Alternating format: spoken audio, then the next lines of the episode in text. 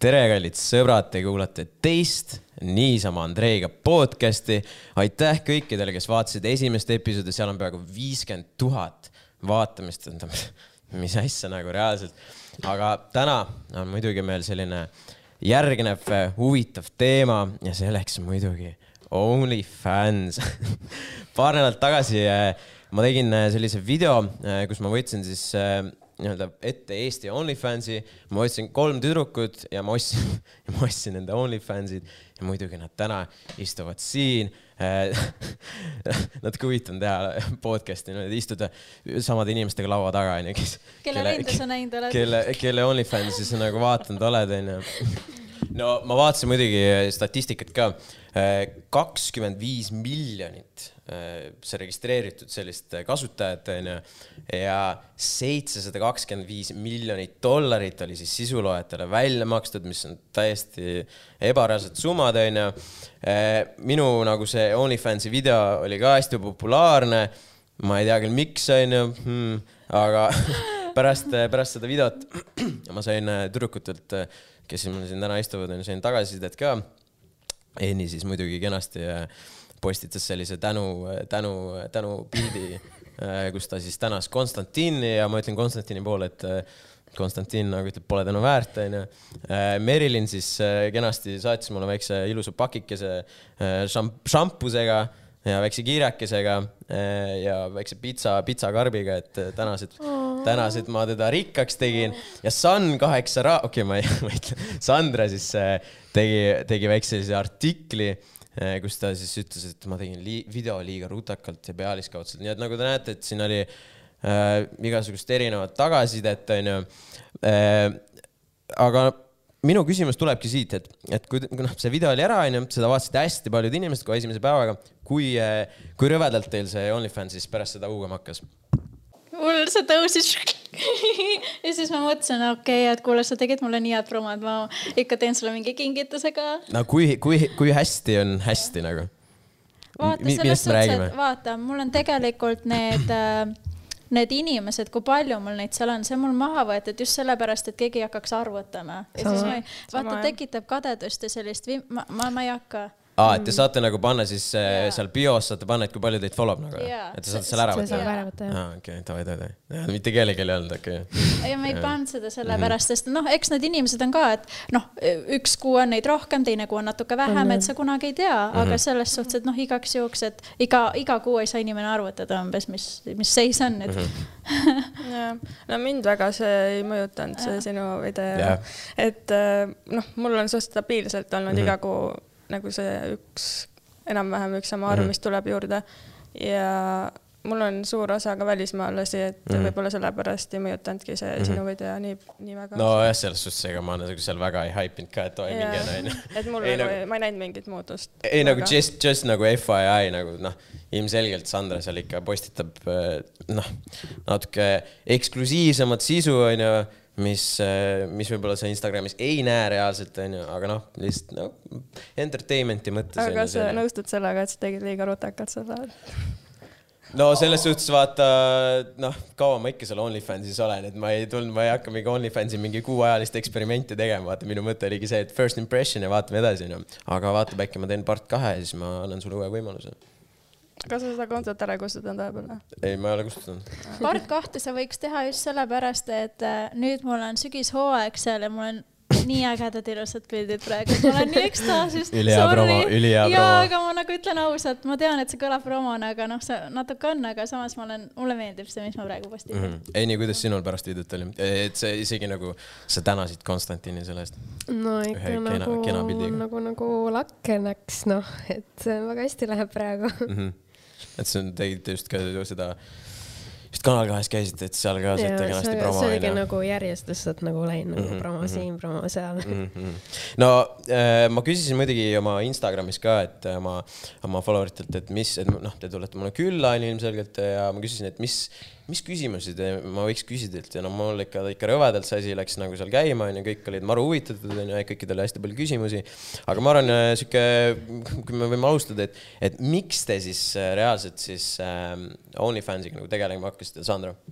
Äh, just sellel põhjusel, et miks ma peaksin tasuta Instagrami panema nii-öelda pesupilte ja paljastavamaid pilte, kui selleks on eraldi platvorm olemas, et selle pealt saab ju teenida, et miks mm -hmm. peaks siis postitama Instagrami neid. Business woman öeldakse selle, nende inimeste kohta. okei okay,, aus äh,, Enni no põmps sama ei no mis ma ikka ütlen ja, et raha teenimine väga hea viis, eriti kui on nagu tuntus juba all, siis on eriti mõttekas sihukest asja teha mm. -hmm.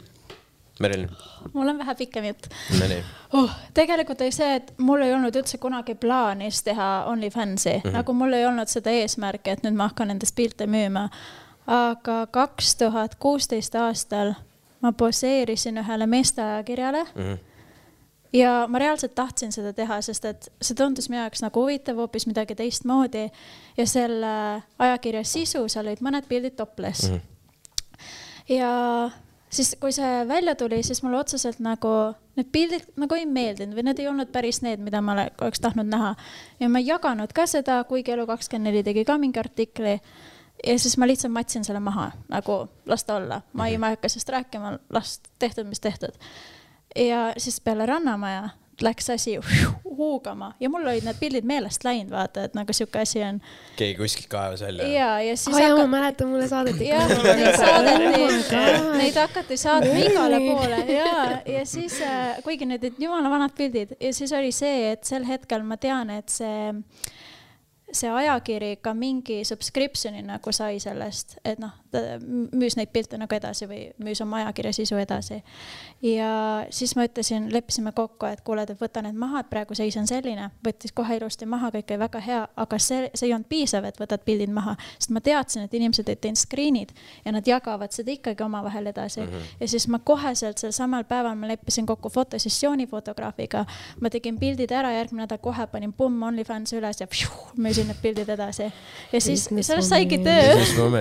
sellest saigi töö või noh, jah et ma, see ei olnud nagu plaan, et nüüd ma panengi, kuigi jah, ma olen ka nagu selle poolt just, et, et ähm, mul on just sellised naised esiteks kirjutanud, kellel on endal Instagramis kuidas ma ütlen, täiesti alasti pildid, no kätega küll varjatud, aga sa näed, et nad on täiesti alasti, nagu Instagram on täis, nagu neid on ju, ja siis äh, kommenteerivad, et ma ei teeks elu sees OnlyFansi, et see on ja. nagu nii rõve, aga sa oled nagu, sa oled esiteks.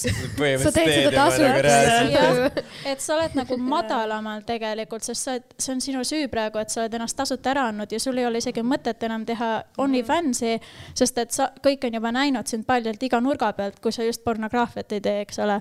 et noh täiega nõustun. jah, et just sellised on kirjutanud, aga noh, et kuidas sa ikka julged ja la la la. ma vaatasin, sa oled jumala paljus seal tasuta kõigile vaatamiseks. Mm. no eks ikka kõik tänapäeval sellised vaata noh, insta pildid, kui me vaatame reaalselt no, kõikidel täis nagu eriti noh, tüdrukutel on ju mingi bikiinipilt ja kõike mm. neid asju. Need tüdrukud kõik mingi OnlyFans ja easy money noh, selles suhtes nagu.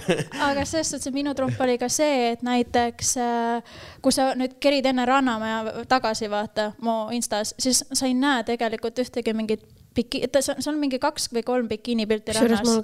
ja siis Ainult ongi, et seal ei ole mingeid pesupilte kunagi asju olnud ja see oli ka kindlasti üks asi, et vaata nüüd, kui tulid need ajakirjapildid veel, kõik, mis asja, et mina kuskil rindadega mm, -hmm. what? et ähm, noh, see on ka üks asi, mis aitab kaasa, et kui sa ei näita ennast niimoodi kuskil mm -hmm. No kuidas, kuidas teil alguses oli, onju, et kas see, kas te juba tegite siis onju, noh, sa ütlesid, et sul ei olnud neid, äh, ma ei tea, Instagramisse neid pesupilte, no sa oled modellindusega tegelenud mm.. aga, aga kuidas teil nagu alguses oli nagu, kui te seda OnlyFans hakkasite tegema, onju, et kas see oli nagu veits veider ka nagu siukseid pilte üles panna, et kas te nagu kaartsite mingit tagasisidet või kuidas nagu, kuidas rahvas reageerib, et Enni näiteks?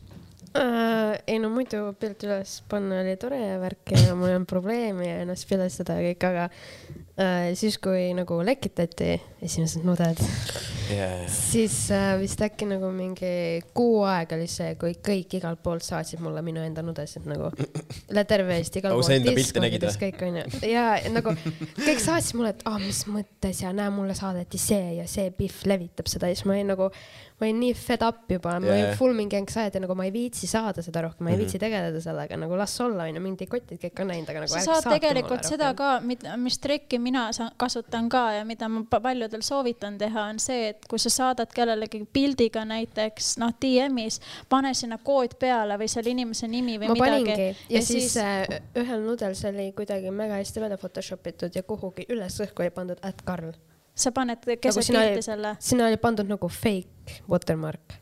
saad aru või? et nii läbimõeldud nagu. mida, nagu keegi viitsis reaalselt lihtsalt minu oma välja editada ja mingi uue kuhugi panna lihtsalt mm. -hmm see tase. aga kas sa panid keset pilti siis selle nagu? ei, ma panin ta nagu pooleldi keha peale ja pooleldi nagu rätiku peale, nagu et see ei olnud nagu täiesti keset, ta oli nagu keskel yeah. ja mu keha kui ta on peale. väikselt, siis seda on hea ära võtta, aga kui sa pead, kui sa pead hästi suurelt ja samas hästi väikse kirjaga, et noh, ikkagi on mm -hmm. näha, siis nagu saab niimoodi teha. nüüd ma olen olen, jah, ma ei viitsi nagu fuck it. noh, neile, kes, kellel on see probleem, et need saavad. Sandra, kuidas, kuidas sa, kuidas sul selle algusega oli? Oli keeruline või sa olid juba harjunud äh, mingeid selliseid foto, photoshoot'e tegema ja siis pärast, kui see OnlyFans tuli, et kas, kas see oli veider veits või ei olnud? minu jaoks ei olnud üldse veider mm., et mul oli tegelikult juba varasemast äh, nii palju neid pilte kogunenud, mis olidki mm palju paljastavamad ja mida ma ei olnud Instagrami pannud. ja siis ma mõtlesingi, et oo, et ülihea, et nüüd on koht, kuhu ma saan need pildid panna mm, -hmm. mida mul on nii palju, nagu ma olen hoidnud neid pilte ja alles ja siis ma saingi need sinna panna ja ma olin nagu väga rahul, ei olnud üldse veider ega midagi mm. -hmm no Merilin, sa oled modelindusega tegelenud, sul nagu sa ütlesid enne, et sul olid äh, mingid pildid onju, mis sa siis äh, varem tegid onju, kas, kui sa OnlyFans hakkasid tegema, kas oli veits siuke noh, kartsid mingit publikut tagasisidet või mingi? no vaata, sellepärast ei kartnud, et see šoki moment oli ära juba käinud, et, et see ajakirjaleht, see oli isegi kokku jooksnud mm -hmm. nagu niimoodi, et ma kaks päeva ei saanud ligi sinna, et see oli maas nagu see ja noh, ja siis ma sain aru, et noh, see juba läheb liikvele nagunii, et noh, siin mm -hmm. ei ole enam midagi katta ja siis äh, kui ma tegin see fotosessiooni, ma jällegi ütlen, mulle nii meeldis see, see oli nii ilus ja nii, et ma pigem tundsin, et palun vaadake, see on nii kena. jah, sama, mulle ka meeldivad mu pildid, siis ma ka nagu, et vaadake, vaadake. ma ei tea, et no ma ei tundnud seda. raha ka veel küsida, onju. jah. Äh, kuidas äh, ütleme niimoodi, onju, siis mina, mina siis, kui vaatasin teie videot, onju, läksin siis teie nii-öelda OnlyFansi avalehele, äh, ostsin siis need, selle subscription'i ära maksin teile selle raha ja mis ma, mis ma nüüd siis rahaga, kuidas see, kuidas see edasi läheb sealt, mis, palju siis teile läheb, palju OnlyFans võtab, kuidas, palju te lõpuks ise kätte saate, kuidas see süsteem seal on? maha läheb ainult kakskümmend protsenti mhm. ja ülejäänud on kõik sinu oma, ehk siis seal on selline koht, kus on nagu OnlyFansi konto või niimoodi ja siis sa ise vaatad, kui palju sa endale välja kannad. miinimum saab välja kanda sada eurot, dollarit tähendab, jah.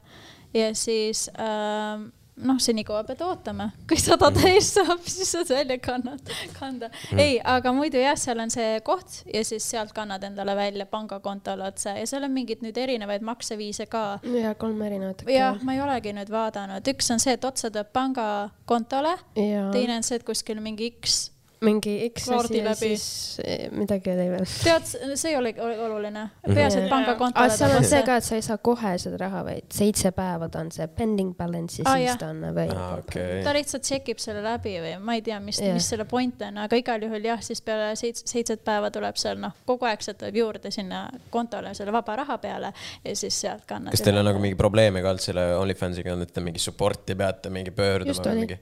Täna kirjutasin. no nii, no nii värske. ei, mul oli nagu, nüüd ma olen aru saanud, et äh, okei okay,, põhimõtteliselt kui sa näiteks võtad endale payout'i onju, et nagu tuleks ülekanne yeah., kui sa teed seda väljaspool business hour eid, siis ta läheb kuidagi nagu mitte priority payout'ide seltskonda, ehk siis näiteks kui ma küsin endale payout'i esmaspäeva hommikul, siis ma saan selle nagu mingi kolmapäevaks, neljapäevaks kätte mm. -hmm. aga nüüd oli üks payout, see oli päris suur payout ja siis selle ma võtsin mingi laupäevasel päeval ja siis oli juba kümme päeva möödas ja -hmm. see oli kuidagi ära kadunud. mul on ka niimoodi olnud, aga selles suhtes, et noh, sa saad selle küll kätte, aga ja, vahest on nii, et, et see tuleb lihtsalt, mul on vist seitse päeva või oli kõige rohkem, aga ma olengi harjunud kogu aeg järgmine päev saad kätte mm -hmm. selle raha ja siis järsku on mingi vaatad, vaat järgmine päev pole, et nagu ja, mis toimub toimub mm. -hmm. ja siis äh, ühe korra on seda olnud, ma kirjutasin no, ka sulle, et ma olin, helli, mis toimub yeah.. aga jah, et noh.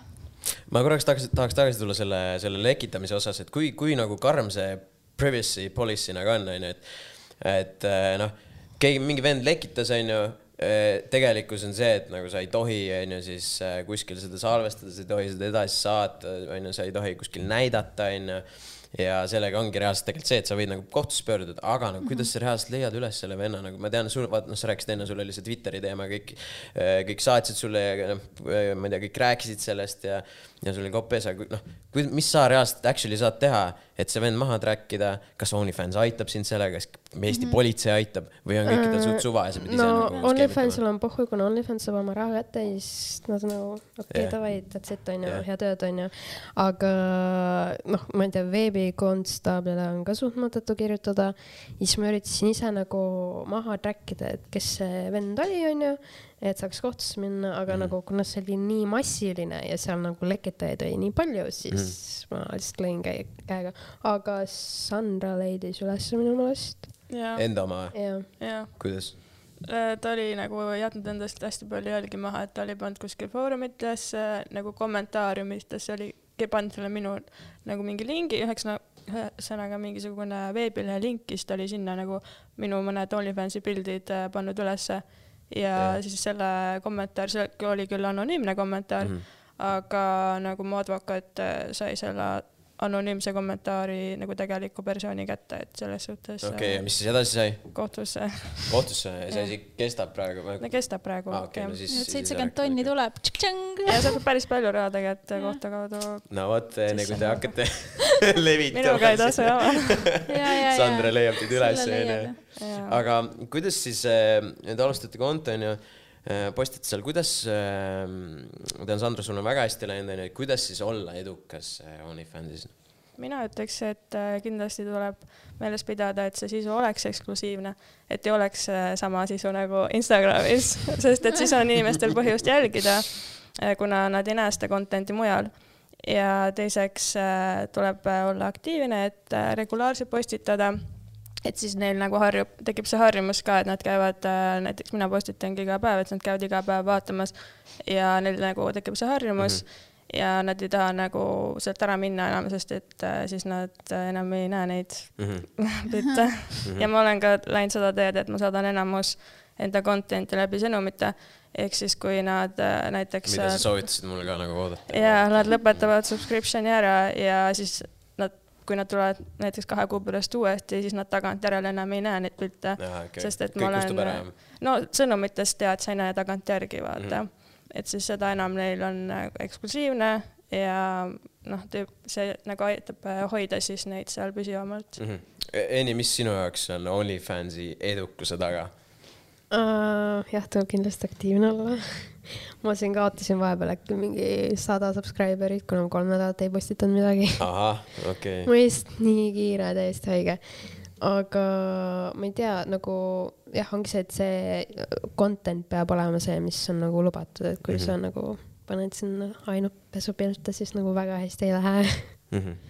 et mul on see, et nagu kuna noh, ma oskan tantsida ja ma olen strip paar olnud, siis mulle meeldib seda content'i teha okay.. et see on mu eelis. Striptease videod, nagu sa seal selles äh, promosid ka message'is on ju, et yeah. mingi teatud summa võtad, siis kuidas sa neid see, nagu summasid nagu endal nagu paned, mille järgi sa täis, ma ei tea, nagu ongi see, et mul ei ole mingit manuaali. tunde järgi. vaatad, palju sa väärt oled. ja ma enam-vähem, ja siis nagu ma olen kuskil kuulnud, ah, et tal on umbes see asi nii palju, see asi nii palju, siis ongi nagu umbes enam-vähem mõtled no, midagi välja. ma ei tea muidugi, kas noh, ma juba Youtube'i videos ütlesin ka tegelikult on ju, et need summad on ju, aga ühesõnaga Enil oli siis see, et ta siis pakub nagu eraldi, et siis topless on ju, mis sul veel oli seal mingid videod, striptiisi, mingid siuksed asjad on ju.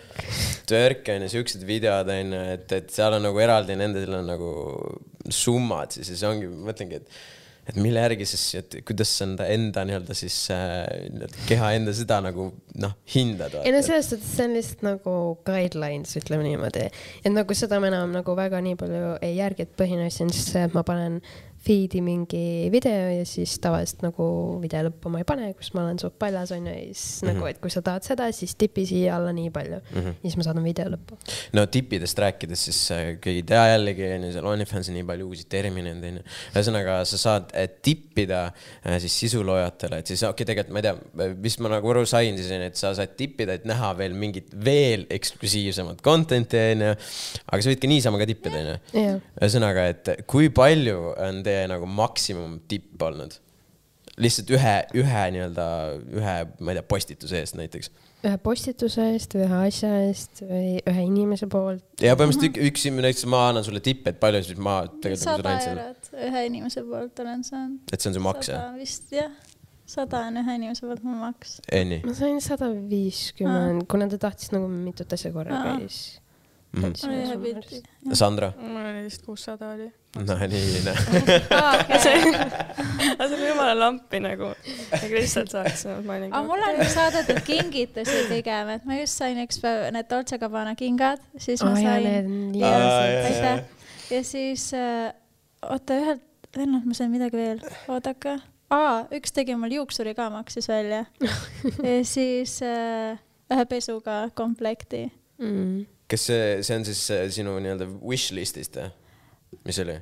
kusjuures need kingad ei olnud wishlist'is, ma lihtsalt näitasin pilti, et mulle meeldivad, ta küsis mingi kingade kohta, ma ütlesin, mulle meeldivad need. Ja siis jumala hea ju ma ei, ma ei pressinud oh ausõna välja, ma lihtsalt ütlesin, mulle meeldivad need. Aga kas nagu need wishlist'id nagu reaalselt toimuvad, siis kas teile nagu mingi kingitusi ja asju saadetud nagu actually või? on paari asju saadetud, aga on, ongi see, et ma lihtsalt panin sinna, et oleks olemas. mis kell sul on seal, sul oli mingi kell seal vist? ei ole see. ei lihtsalt, et nagu see on olemas, vaata, you never know, äkki yeah. kellelgi hakkab igav läheb, siis no puhku ei võta. siis sa näed vaata seda stiili, mis meeldib yeah.. et selles suhtes ka mm. -hmm. no muidugi kõiki huvitas äh, Instagramis ka see, et äh, ilmselt meil kõikidel vanemad onju, kuidas äh, vanemad teie OnlyFansi karjääri suhtuvad, Sandra? no teavad nad üldse või? ja nad teavad ikka, et mul on OnlyFans, aga mm. selles suhtes, et äh, ma arvan, neil on tähtis lihtsalt see, et äh, ma, mul läheb hästi ja et ma olen õnnelik mm -hmm. ja mhm. noh, ma kindlasti olen kõrvalt näinud seda ka hästi palju, et äh, et äh, mul läheb hästi ja et ma olen õnnelik ja nad nagu väga nii-öelda kaasa ei ela, aga selles suhtes, et nad teevad omi asju, ma teen omi asju mis, ja. mis, mis see tähendab kaasa ei ela nagu no selles suhtes, et nad ei ole nagu seda teemat väga palju kommenteerinud Aha. selles mõttes et äh,. et veits, kas on nagu, nagu veits sihuke, sihuke sketši teema, kui teil nagu perega kokku saate või? mm.. on sihuke rahulik pigem? jaa mm, -hmm. et nagu kõik on teadlikud selles suhtes. okei okay., Eini, kuidas sinul? no selles mõttes pere ikka noh, toetab, kuna ma olen nende laps ja värki ja mhm. vahet ei ole, mis ma teen, nad mm -hmm. alati toetavad mind et äh, nad ega väga õnnelikud selle üle ei ole, ikka küsivad hm,, arvad, et sa ikka nagu tahad nagu siukest tulevikku endale, et aga noh, selles mõttes nagu, nagu tee, mis tahad, vaata, et nagu peaasi, et ma yeah. oleksin õnnelik mm.. Merilin no,, kuidas, kuidas sinul vanemad suhtuvad? minu vanemad on nagu Kris Jenner ei, ei nali, nali, aga selles suhtes, et mul ema on vahest isegi outfit'e aidanud välja valida, et kuule see, see ja.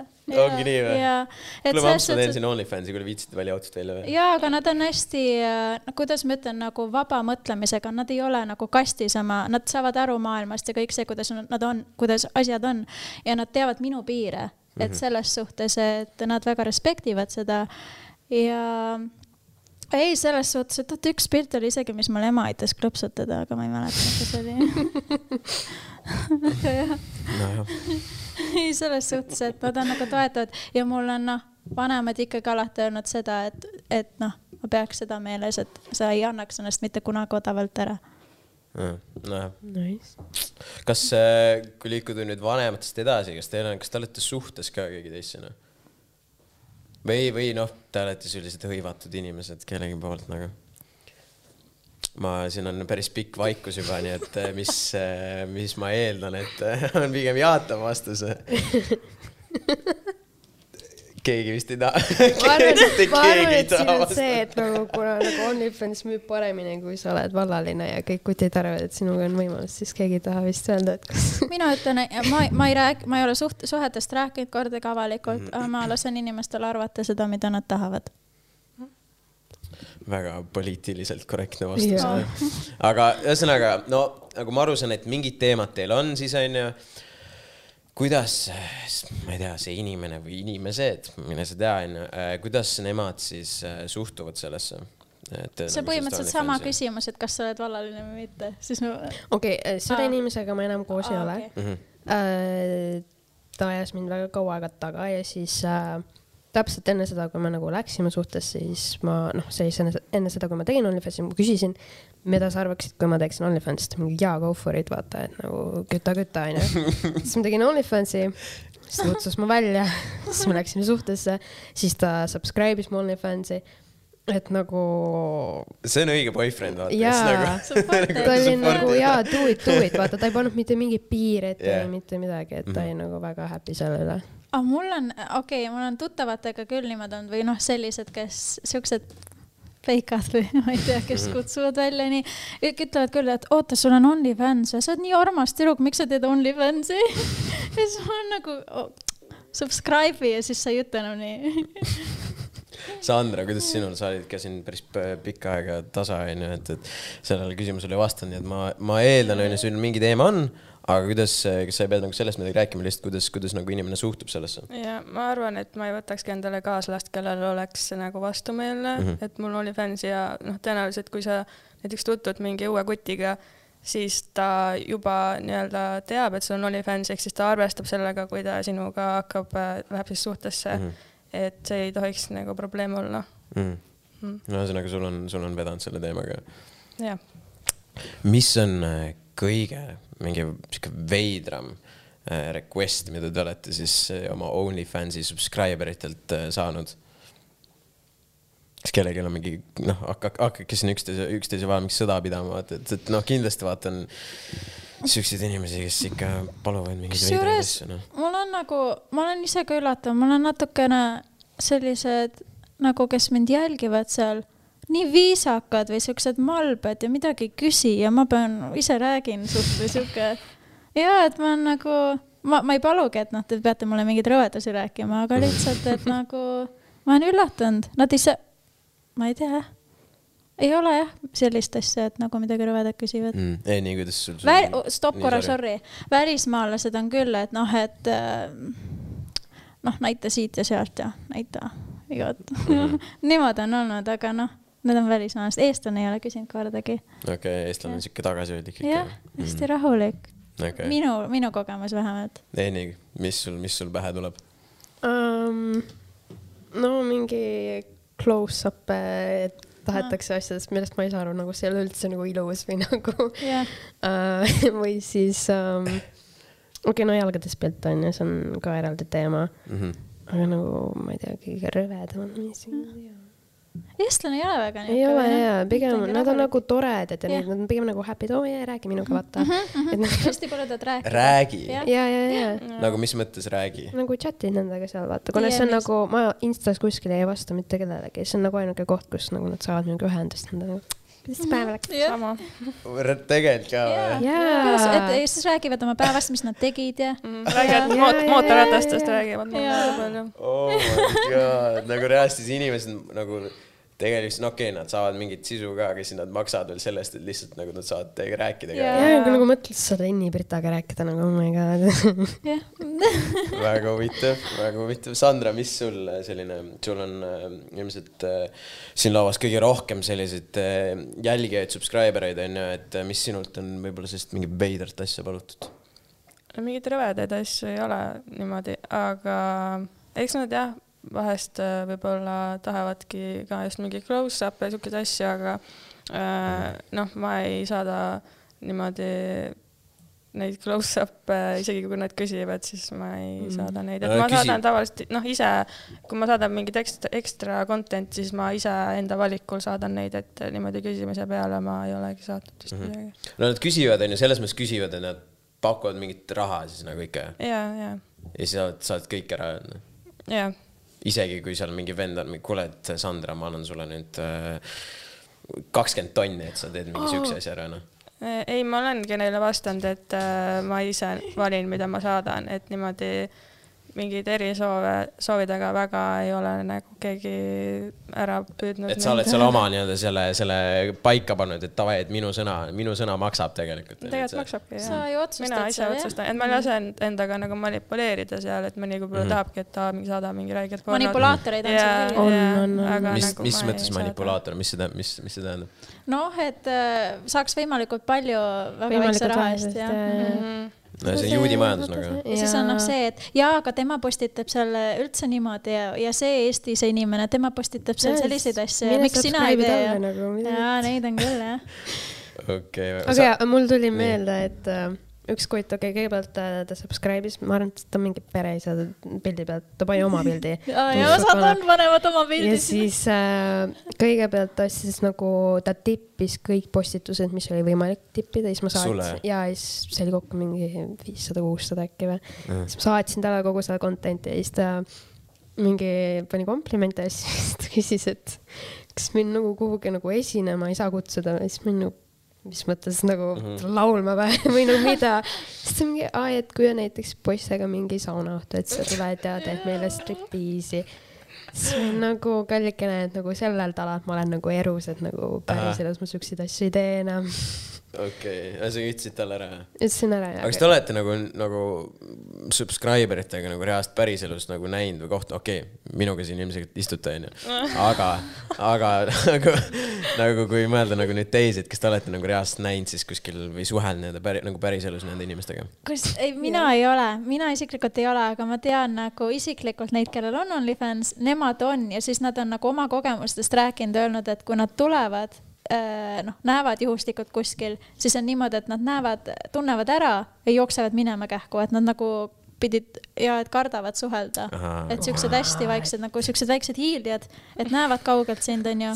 ja siis see, äh, see tüdruk, kes nagu rääkis sellest, ütleski, et tema on hästi avatud, läheb juurde, oi tere ja no kuidas läheb ja siis nad on nagu ja siis jooksevad minema lihtsalt, et nagu, nagu siuk-, siukseid olukordi on. mina ei ole näinud kedagi, üks on mm. siin, et noh no mul on jutukas. Äh, see striimer Luik ja ma, niimoodi expose ib siis kohe. ei, ei ta, ta, ta ütles seda minu meelest ka striimis, no anyways ta nagu, nagu ma läksin tema juurde siis enne striimi, siis ta oli mingi, et aa jaa, vaata, et su OnlyFans sai see pilt või midagi siukest, millest sa räägid, vaata yeah., siis aa ma just saabisin sulle, kirjutasin sulle, siis ma võtsin välja, siis ma olin, on jah.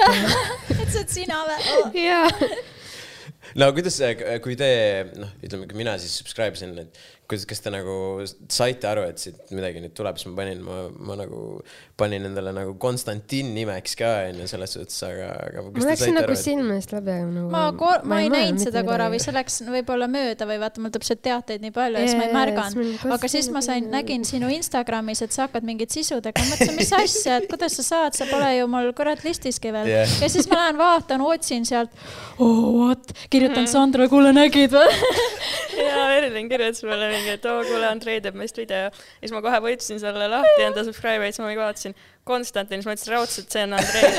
siis jaatasin. mine metsa, ta päriselt ostiski. Ta, tavaliselt seal on ikka inimesed nagu noh, panevad seal mingi anon, mingi nimi on põhimõtteliselt mingi suvanimi vist on. see on suht harva vist on ju, et kes, kui keegi paneb nagu reaalselt mingi action'i nime, vaata nagu. no selles mõttes oli. saime kohe aru, et sa oled siin. jaa, siis me no oh my god, mis sealt nüüd tuleb, et pärast expose ib kõik pildid, et mis nüüd saab. ja me täiega mingi pabistasime Meriliniga selle video üle aga ei, jumala viisakas video oli. no ma räägin, kõik oli nagu blur itud ja kõik ja, oli, oli väga ilusti tehtud, onju. selles suhtes sa ei saa mind kohtusse ka võtta mm.. sa juba kartsid seda, onju? ei kartnud absoluutselt, no ma ikka, ma ikka mõtlen, vaata. aga muidugi äh, kõiki siis äh, huvitas ma arvan, teate ise ka, et kui palju siis OnlyFansis äh, saab raha teenida?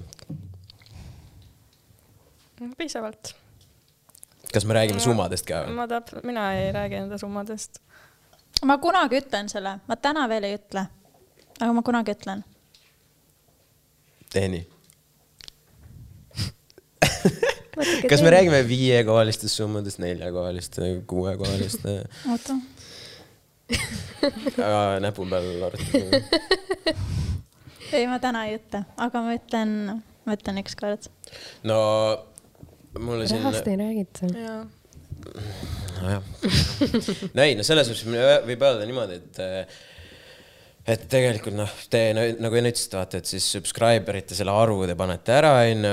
ja siis mulle üks kena fänn saatis muidugi teooria ka, onju, et et siis Sandrast onju, et siis oli põhimõtteliselt ka mingi sinna subscriber, tal oli siis, ta vaatas pilte, ta ütles, et maks, mis like'ide arv, mis ta leidis mm., oli üheksakümmend seitse.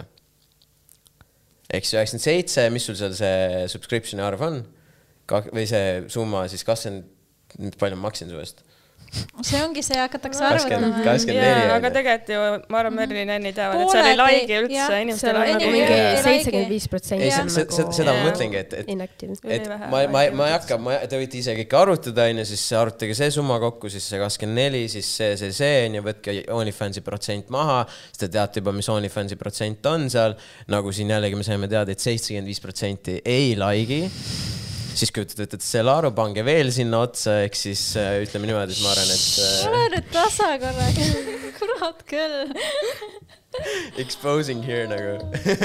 Aga ütleme niimoodi, ei äh,, seda nagu, seda on väga tore vaadata ja jälgida, et kuidas ikka tegelikult nagu noh, nagu te olete siin ärinaised onju nagu, et siis tegelikult läheb teil ju väga hästi, nagu see, nagu siin ei ole mitte kellelgi mitte midagi öelda, et nagu äh, et, et noh, tegelikult sellised summad onju, ma arvan, päris paljud vist mitte kunagi ei näegi onju, vaata, et et ma arvan, te elate tegelikult kõik väga hästi onju, et kindlasti teil probleemi ei ole onju. ei jah, sihuke, sihuke, väga toredalt läheb äh,. aga, aga kas hästi palju huvitas ka see, et nagu, et kas siis nagu see, et te nagu niimoodi raha saate, äh, kas see on nagu siis, kas see ei ole teie jaoks nagu alavääristav või? ei, üldse mitte alavääristamine on see, kui sa panedki omale Instasse need paljad pildid ja siis sa lähed meid sõimama, kes me raha küsime selle eest. see on, see on alaväärne. see on küll piinlik nagu. jah, et nagu ma ei teeks yeah. kunagi siukest asja, see on ikka nii nõme ja alandav, siis ma mõtlen, et mina, ma, ma, kui ma oleks sinu situatsioonis, siis see oleks alandav. Oliver, see on jumala geniaalne. ja on no selles ja. mõttes, et keegi ei sunni sind mitte millekski, sa teed mm -hmm. seda, mis sa ise tunned, et tahad teha. sa võid panna sinna täiesti riietest ka pilti, võid üldse stilistikat õpetada seal, näidata, kuidas sa, ma ei tea, riideid oskad mm -hmm. kokku panna ja küsid raha selle subscription iga kuu. äri tee, noh, et nagu vahet ei ole, oma asi, kas sa paned seal pesupilte või ma ei tea, Victoria's Secretsi modellid on kõik pesus, et kui nad on mm -hmm. ka alavääristavad. noh võib-olla ei saa neid võrrelda, aga lihtsalt. ma ei saa aru nagu,, miks just nagu naistele see teema nii väga ette jääb nagu. mehed teevad ka nagu selles suhtes. ei nagu selles mõttes nagu naised on põhilised, kellel on midagi öelda et ja. nagu mehed väga mm -hmm. ei sõima niimoodi. aga võib-olla no, mina ütleks no. pigem, et see on sellest, et ei julgeta, nad tegelikult tahavad ise teha, aga nad ei julge, nad ei tea, kuidas alustada. Nad kardavad seda ka, et vaata nende, kui nad ise on nii negatiivse mõtlemisega, siis see näitab ka seda, et need, need inimesed nende ümber on negatiivse mõtlemisega mm, -hmm. kes survestavad neid omakorda. ja tegelikult samas sisimas sa tahad proovida, aga mm -hmm. sa mhm. lihtsalt ei julge, sest et sa tead, et sa saaksid igalt poolt puid alla ja see on ja. nagu halb, kuidas sa seda handle'id. isegi kui sa julged, siis tegelikult ju kõikidel ei ole neid võimalusigi, et sul, sul võib olla julgus ja kõik, aga kui sul on näiteks, äh, pole üldse jälgijaskonda taga mm., siis kust need inimesed sul tulevad OnlyFansi, et igaüks ei saagi edukaks saada OnlyFansis. no sa saad muidugi promoda eri kohtades, aga ikkagi jah yeah,, et see. kus sa promod ennast, kui tundmatu oled, vaata mm., et selles suhtes suht keeruline. koostööd teed. no ongi see aga me tegime. mis te tegite? kolläbi või? okei aga me Enniga tegime, Enni me, Enniga tegime hästi aasta alguses. siin on kõikidel kolläeb omavahel. aga ei, samamoodi nagu Youtube erid teevad kolläbi, siis OnlyFansis saab ka teha kolläbi ja selles ja. suhtes, et nagu kõik on võimalik, et sa saad tõusta ja pluss sa saad teha ka kellegiga selles mõttes ka koostööd niimoodi, et vot seal on see link, mida sa jagada saad mm, -hmm. et noh, siis sa aitad sellel inimesel pärast nagu promoda, sina teenid tema pealt väikse protsendi, et noh, seal on palju mm -hmm. nüansse. no see ongi nagu sa enne ütlesid, vaata, et, et siis nagu see, kui sa võib-olla oledki nagu sihuke kohe, kui sa hakkad OnlyFansis nagu mingit sisu nagu looma, onju, et siis on võib-olla raske vaata, ongi, sul, noh, sul on mingi, vot see mingi, mis sada, palju sul on neid seal follower'i Instagramis onju. mul oli äh, kerge ja, et ma ja, lihtsalt suunasin nad sinna, et tulge OnlyFansi. ja, ja no reaalselt äh, Merilin tuli, tuleb Rannamajast onju, siis äh, Enil ka vaata Youtube kõik asi huugab, et, et selles mõttes on hea vaata no nagu jah, ühesõnaga, et, et sa saad nagu, sul on palju lihtsam nagu sealt edasi, et see ongi, kui sa nagu alustad täiesti nullist OnlyFansiga, see on palju raskem. see ongi näiteks see, mis see Bella Thorne või mis ta oli, vaata see oh. kahekümne nelja tunniga inimene teenis miljoni lihtsalt. Lihtsalt, lihtsalt selle nagu. ja see oli full scam. ja, ja siis, ja siis nagu vähem kui nädalaga mingi kaks miljonit lihtsalt taskus, nagu see nagu, see näitab, et nagu kui haiged summad seal liiguvad ja nagu mida nagu, et inimesed reaalselt nagu ostavad neid asju ja nagu see on ikka, see on ikka täitsa nagu, mul, ma isegi ei mahu sõnadesse. et hakka või isegi tegema. ei no reaalselt, ma hakkan no,. ise ostsid ka ju OnlyFansi? no täpselt, ma räägin, ma põhimõtteliselt lubasin ise ka, et ma teen OnlyFansi vaata onju, aga ei, aga tegelikult on see, et nagu reaalselt mingi, ma ei tea, küsi seal mingi kakskümmend daala ja siis paned mingid videod sinna ja siis lihtsalt vaadake sealt, kui tahate, vaata mm. nagu selles suhtes. aga okay, äh,, kuidas hästi paljud olid sellised, kes nagu, nagu äh, hästi paljud oli sellist küsimust äh, nii-öelda naistelt äh,, tüdrukutelt. et kuidas äh, siis äh, see OnlyFans nagu teie tulevikku nagu mõjutab, et noh, ma ei tea, kas te muidugi siin tööle hakkate nüüd äh, käima, käima onju või minema. et ma arvan, nagu sellega on safe vaata, aga siin on ka teised faktorid onju, et äh, et noh, okei okay,, üks asi on see, see, kuidas inimesed suhtuvad sinusse. ma ei tea, ma arvan, et kui te sellist asja teete, siis teil on nagu suht savi, onju, mingil määral aga vaata, et noh, mingid pered ja asjad, kuidas sa nagu, kuidas sa nagu jah, seda tulevikku näed, et kuidas mingi seletad seal mingi oma lapsele, et ma nüüd tegin seda, vaata. sihukest asja, müüsin seal, näitasin mingeid värkvideosid, tegin striptiisi OnlyFansist, kuidas, kuidas see nagu mõjutab? selles suhtes, et kui aeg sealmaal on, eks seda saab nagu no selles mõttes, et. ma ei saa praegu äh, niimoodi ette mõelda nagu.... samas Kim Kardashinil on Kim ka samamoodi nagu mis probleem, tal ei ole mingit probleemi sellega. ei, selles suhtes küll, aga muidu ma ei usu seda, et see kuidagi, see ei ole mul kuidagi uksi kinni pannud, ma ütleks, et pigem minu suhtumisega ja see, kuidas ma, ma suhtun kõigesse hästi, hästi professionaalselt ja minuga on väga hea koostööd teha. ja selles mõttes ma tunnen, et pigem minu iseloom on aidanud mm -hmm. mul uksi avada, mitte see, mida ma teen, et see ei ole see, kes ma olen, et see on ma, ma ainult teen seda nagu, see on mu lisaraha yeah. ja mul on, mul on ka ajalugu nii-öelda seal taga, et miks ma seda teen või kuidas ma selle alustasin. et nagu ma ei tunne mitte kuidagi, et nagu keegi mind vähem, ma ei tea, alahindaks või mhm. midagi mm, -hmm. üldse mitte kuskilt, kuskilt poolt. et sõbrad, mitte keegi ei ole mulle öelnud mitte midagi halvasti. No mul tuli veel sihuke, sihuke eraldi kiri, et äh, jäin tänu teis, teisele viiruslainele töötuks, kool plaanib ka distantsõppele minna vaikselt, kuna aega üle rohkem kui vaja ja rahakott ka hakkab ka otsi kokku tõmbama, siis ehk oskavad tüdrukud anda nõu, kuidas OnlyFansil kontol algust teha. on mingeid nõuandeid või äh, kui on kellelgi neist assistenti vaja või tööd pakkuda, siis palun kirjutage mulle. Äh, selles suhtes, et kui ta tahab nagu lisaraha OnlyFansiga teenida, ta võiks, ma tahaks teada mis ta oskused on ja siis selle põhjal ma võin öelda talle, mida ta saab OnlyFansis teha. et ta ei pea panema mingeid, ma ei tea, mis X pilte, kui ta ei tunneb, et noh, tal on ebamugav yeah.. aga ma saan ta osk-, ma oskan niimoodi teha, et tema oskused pöörata rahaks, aga siis ta peab mulle kirjutama. ahah, no näed yeah.. mõistlik. mis, mis, mis te, mis te siis sellele anonüümsele inimesele soovitate? kuidas, kuidas OnlyFansiga algust teha? Ei no kui nagu, nagu, nagu, nagu pesupiltide mõttes algust teha, siis äh, mm. kõigepealt nagu nagu see content valmis teha, et nagu kas sellest üldse saab asja või mitte. siis konto teha ja siis äh, Twitter äh,, 4chan, Reddit, siuksed kohad nagu sa leia lihtsalt see õige kategooria üles ja mm. sealt saab nagu igast inimesi endale mm -hmm. follow ima mm. -hmm. ja, ja noh, paljud muretsevad nagu mingi, et aa, et nagu eestlased on nii kurjad ja ma ei taha, et mu sõbrad teada saaksid mm. -hmm. OnlyFansis on sihuke asi nagu geoblocking mm -hmm. ehk siis sa saad blokkida ära terve riigi. kusjuures ma blokeerisin Eesti ära esimesed kaks kuud Eesti ei näinudki mu OnlyFansi ju, kui ma tegin OnlyFansi. aga siis, kuna oli nii palju siukseid eestlasi, kes põhimõtteliselt muutsid enda asukoha ära arvutis ja ikkagi sniikisid, sniikisid sisse mu OnlyFansi, siis ma olin peale kahte kuud, ma olin, et vahet ei ole siis, et äh, juba mingi viis eestlast oli seal mul sisse pääsenud, siis ma mõtlesin, vahet ei ole, et äh, ma siis avan Eestile, aga, aga alguses mul oli ikkagi hea plakk peal üldse mm. -hmm saab nii teha, aga minu pool see nagu väga ei toiminud, et ikkagi ja. nad leiavad viisi, need, kes väga hirmsasti mm. tahavad näha, nad ikkagi tulevad mm. -hmm. no vaata, sul on juba jälgiskond taga, onju, aga näiteks see, kes alustab, kellel ei ole jälgiskonda. tahabki olla full tunnus. ja siis sa saad tegelikult promoda ennast nagu välismaa lehtedele, nii mm -hmm. et mhm. see on kõik võimalik mm. -hmm. no mis, Sandra, mis sa, mis sa soovitad, sul on ka ikka päris suur jälgijaskond, mis sa soovitad inimesele? nüüd ta tahab OnlyFansi teha, mis, mis su soovitus oleks?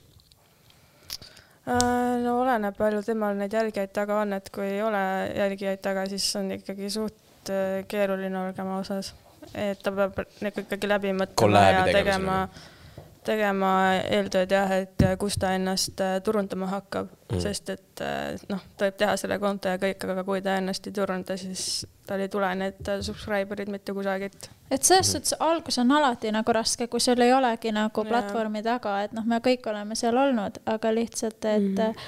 noh, kolläbi on ka hea teha, et siis -hmm. vahest sa peadki mõtlema, et sel juhul sa pead kellelegi natuke maksma, et nagu alg, mm -hmm. algkapital. aga see assistent ei olegi vaja kellelegi või? mul on kaks tükki juba. kaks tükki yeah.?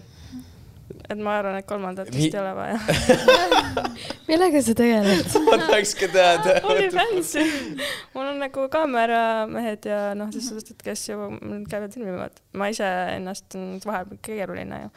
võtan kaasa ja aga kas sa nagu, kas sina ise postitad siis OnlyFansi või siis sinu eest siis nii-öelda assistent? ei, ei, mina ise postitan mm, -hmm. aga mhm. nemad lihtsalt äh, teevad nagu pilte, videosi minust ja käivad kaasas wow.. et selles suhtes okay.. lisavägi on vajalik ma olen mõelnud selle peale, aga ma ei suudaks usaldada kedagi nii palju nagu. ma tunnen ka, et ma manage-, ma manageerin kõik asjad nagu ise või üldse ma olen elus kõik asjad ise teinud, et siis ma mõtlen, et no kui mul sõbrad on kaasas või sellised, ma mõtlen, keda ma saan usaldada, keda ma tunnen juba aastaid mm, -hmm. siis neile ütlen küll, kuule, noh, ta nagunii teab, et ma teen, vaata, kuule, võta see telefon, tee nüüd siis on noh, jah, et selles suhtes, et nad on muidugi igati nagu valmis aitama ja mul on hästi toetavad sõbrad ka õnneks, nii et kuidas sõpradega on, et, et kas nad ongi see, noh, sa ütlesid, et sul on toetavad sõbrad mm. -hmm. kuidas teil siis äh, sõbrad-sõbrannad äh, sellesse suhtuvad, et, et noh, te teete siukest asja? mul on, minu sõbrannad on ka väga toetavad mm -hmm. ja sõbrad ka et selles suhtes mm -hmm. nende arust on see väga äge. ei ole ei ole keegi nagu lõpuks nagu ära pööranud, et, et sa said näiteks teada, et on ju, sa teed sellist asja, sul on sihuke maine mingil määral mingi, mingi inimeste puhul, et, et kas mõned inimesed on nagu sellepärast ära kadunud ka või?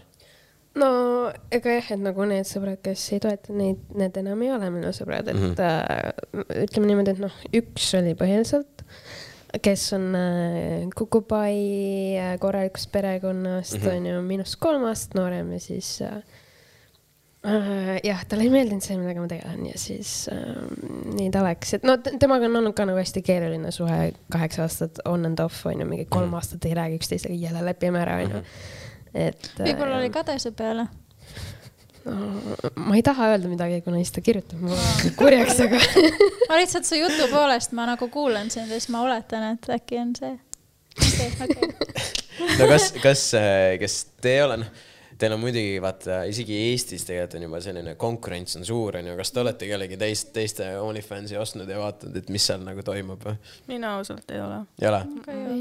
ei vaatagi konkurent, konkurentidel nagu mm,. ma just meelega ei taha, sest ma kardan seda, et siis äkki. hakkad võrdlema? ja, et ma hakkan võrdlema ja siis äkki jah, see nagu kuidagi mõjutab mind ja äkki noh, ma tahaks ikkagi end ise nagu olla ja enda content'i teha ja et oleks nagu minu visiooni järgi mm, -hmm. ma ei taha, et minult miski asi mõjutaks. siis sa jääd iseendaks, vaata kõige rohkem, inimesed mm -hmm. näevad seda et.... okei okay., no ma arvan, lõpetuseks võib siia küsida ka, et mis siis on teie äh, tulevikuplaanid, kas te nüüd äh, jäätegi OnlyFansi või teil on juba mingid uued projektid või, või kuidas, kuidas siis teie nagu äh, tulevik välja näeb, Sandra? mina kindlasti jään OnlyFansi veel nii pikaks ajaks, kui saab mm, -hmm. aga eks muidugi on mingid muud projektid ka käsil, et et ei ole nagu ainult OnlyFansi elu, et on muud tegemisi ka ikka mm. -hmm. aga ja, et äh, praegu ma lasen kindlasti edasi OnlyFansiga. okei okay., Enni? ei no ja, ega OnlyFans ei ole ainuke asi, millega ma tegelen. aga ma arvan, et ma jään ka sinna veel ikka. millega ja. sa veel tegeled siis oma asjadega küll kunagi näete, kunagi näete. okei, huvitav. no Merilin, mul siin, sinul oli eraldi küsimus ka, et kas, kas siis Now, niimoodi küsiti, kas Now õpetab kullakaevuri koolitusel, kuidas OnlyFansi jaoks pilte teha? ei, absoluutselt, seal ei ole mitte midagi OnlyFansiga seotud. miks nii igav? sest et see ei ole mu, see ei ole, see ei ole suunatud. OnlyFans on ka sotsiaalmeedia. jah, on, on, aga ma seda, ma seda ikkagi ei maini seal, et see on noh, see ei ole see teema kuidas ma ütlen, ma ei puuduta seal OnlyFansi, sest et mhm. noh, igaüks saab sellest erinevalt aru ja siis on nagu, et ma jään nii professionaalseks mm -hmm. kui võimalik. aga ei, muidu e endast rääkides ei, mul on ka mingi erinevaid projekte ja mul on üks selline suurem asi veel tulemas, mis ma varsti avaldan, ma arvan, järgmine kuu. veel või... suurem kui kullakaevur või? jaa, on jah, ja ega mul ongi need projektid tulevad ja lähevad ja kõik see, et, et ma kogu aeg, mul ideed jooksevad täitsa suvalise koha pealt ja siis ma proovin nagu, mulle meeldib teha palju ja siis ma proovin seda kõike nagu ühte mm, -hmm. üheks teha või kuidas ma ütlen. ühesõnaga jah, aitäh teile, ma loodan, teile meeldis podcast ja kõik, kõik, kes te vaatasite, kuulasite äh, tänud ka teile ja meie näeme teiega juba siis järgmises episoodis äh, niisama Andreiga. tšau, pakaa